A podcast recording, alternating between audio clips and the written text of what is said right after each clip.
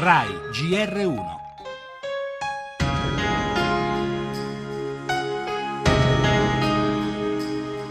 Fra gli uomini il 67% lavora, fra le donne solo il 47%. Nell'arco di una vita ci vogliono due donne per creare il reddito di un uomo. Cambia il vento ma noi no. Secondo il Wall Street Journal, negli studi legali americani si raggiungerà la parità di occupazione, responsabilità e retribuzione tra uomo e donna soltanto nel 2146. Siamo così. Ma guarda quanti bei posti liberi. Di questi tempi poi, con la crisi che c'è, Presidente del Senato, Presidente del Consiglio, Presidente della Repubblica. Per una donna è più facile diventare cardinale che salire al Quirinale?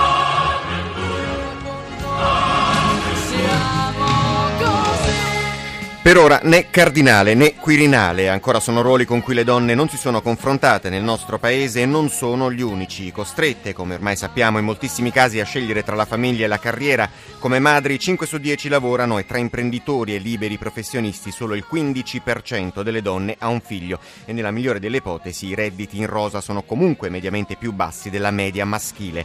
Nella pioggia di statistiche che accompagna ogni festa della donna ne ricordiamo però anche un'altra, secondo il Viminale stalking, abusi e reati contro le donne sono in calo, mentre aumentano gli allontanamenti di partner violenti. Aspetti che approfondiremo via via nel corso del giornale con un'ampia pagina dedicata all'8 marzo, dalle parole del presidente Mattarella al dramma delle donne nei teatri di guerra.